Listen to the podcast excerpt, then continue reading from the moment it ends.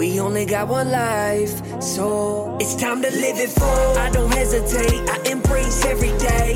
Cause we only got one life, so it's time to live it full. It's not about trying to achieve more again, but rather how to lose and let go. Let me explain. Once you let go of all things that aren't significant, you'll be left with everything that is truly important. I'm living everyday life with a purpose. Living everyday life with a purpose. This is another episode of the podcast. Live it full. Hey, welcome to the latest episode of the Live It Full podcast. I am Richard, your co host in the studio by myself today, although I'm getting used to saying that. Our life has been a little wild the past couple months between building a house and sports and kids. And as you know, we do a podcast to talk about how you juggle and balance it all. And it can be a struggle for even those of us who have some experience in it. But if you like the podcast, leave us a five star review, share us with your friends take a screenshot, as I always say, and put it on your Instagram stories. Um, I'm on TikTok. You can find us at Live It Full. But I wanted to talk a little bit today about. Um, we took a couple weeks off, so I apologize for that. Um, it's been on my mind that I've got to get a few podcasts out, and I have stuff in the bank that's not ready to go, that's in the hopper, that's been recorded. I don't like putting out stuff that's not ready.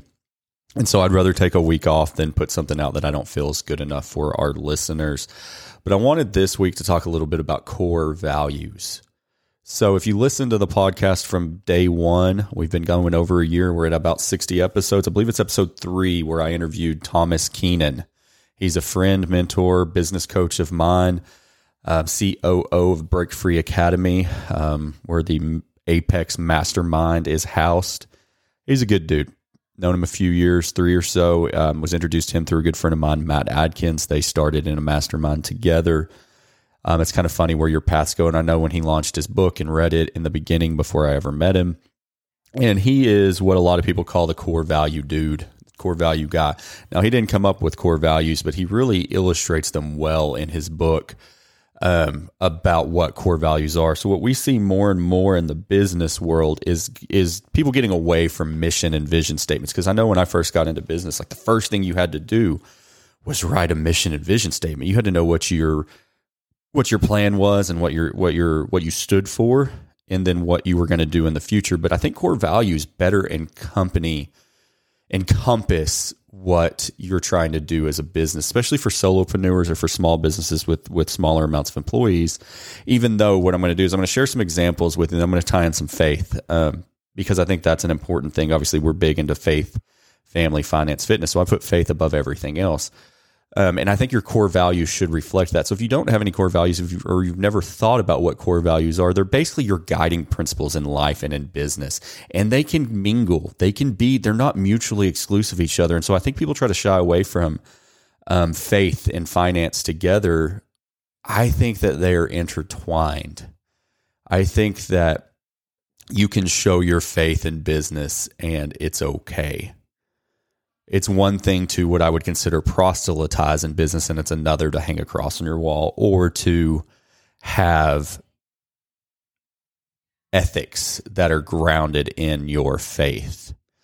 Um, I've always heard they should know you are Christians by your love. But, anyways, um, and with that being said, I think that our core values in business should reflect our personal guiding lights. And so I was looking up some um, some big companies. So don't get me wrong; they're not necessarily your small ones, but this one is Cox Automotive, which is actually a pretty big um, subsidiary of Cox Enterprises, which owns Auto Trader and Kelley Blue Book. There's they have listed as the why empower people today to build a better future for the next generation. The house, do the right thing always, lead by example, bring out the best in everyone, make a little music, do it all in the spirit of Cox.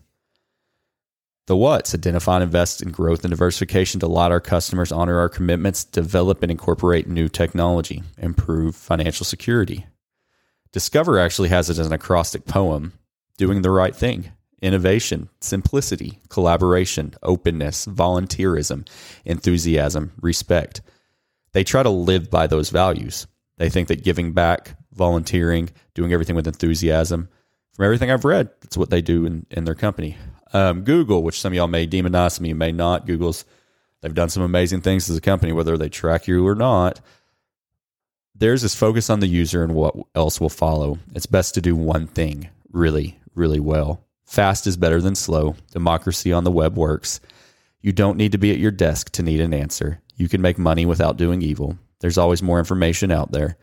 The need for information crosses all borders. You can be serious without a suit. Great just isn't good enough. I'm going to give you one more. Kellogg's, I think we all know the quintessential American brand. Fed millions for breakfast every morning for a long time. Although, do you know cereal?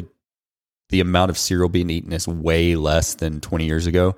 Same thing with milk; they go hand in hand. Um, don't know why. Maybe people are eating granola bars, grabbing a Z bar on the way out of the house. But, anyways, if you're investing, you might steer clear of those companies. Not to give you investment advice.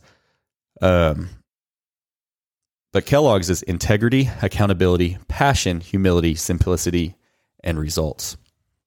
And so you can kind of see what core values are. They describe what you're going to do, but they put them in a way that I think that those may be too many.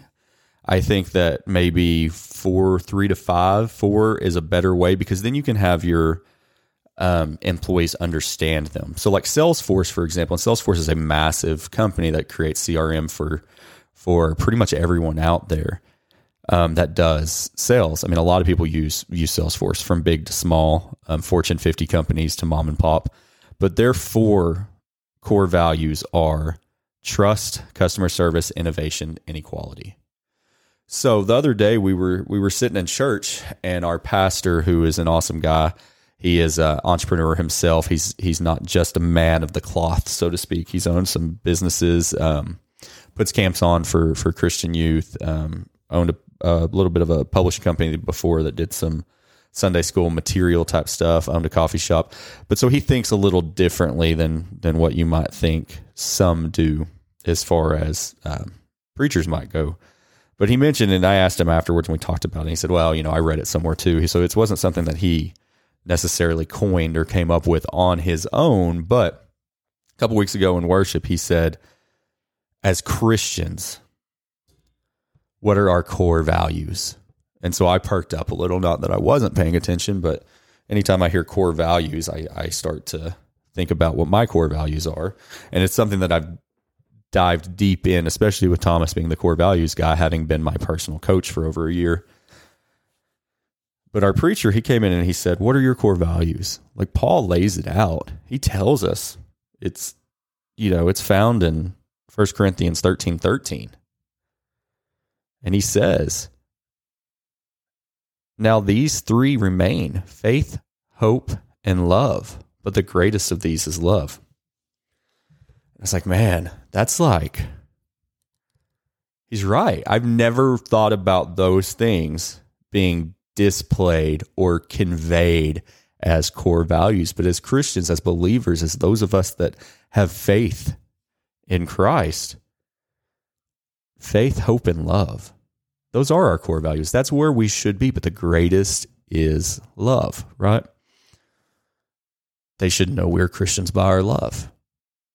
And we, we get away from that sometime, I think. I think that that it's easy for because I hear people say well I'm not a Christian or I, I don't have faith because all those judgmental hypocrites that go to church they're you know not good people and all those things and and man we do a lot of things wrong but I guarantee you love overcomes a multitude of sins you know what I mean? Disagree with somebody, love them. That's okay. Nothing wrong with that. You can completely disagree with somebody and still show them love. Somebody wronged you, okay. You could be upset about it, but show them love.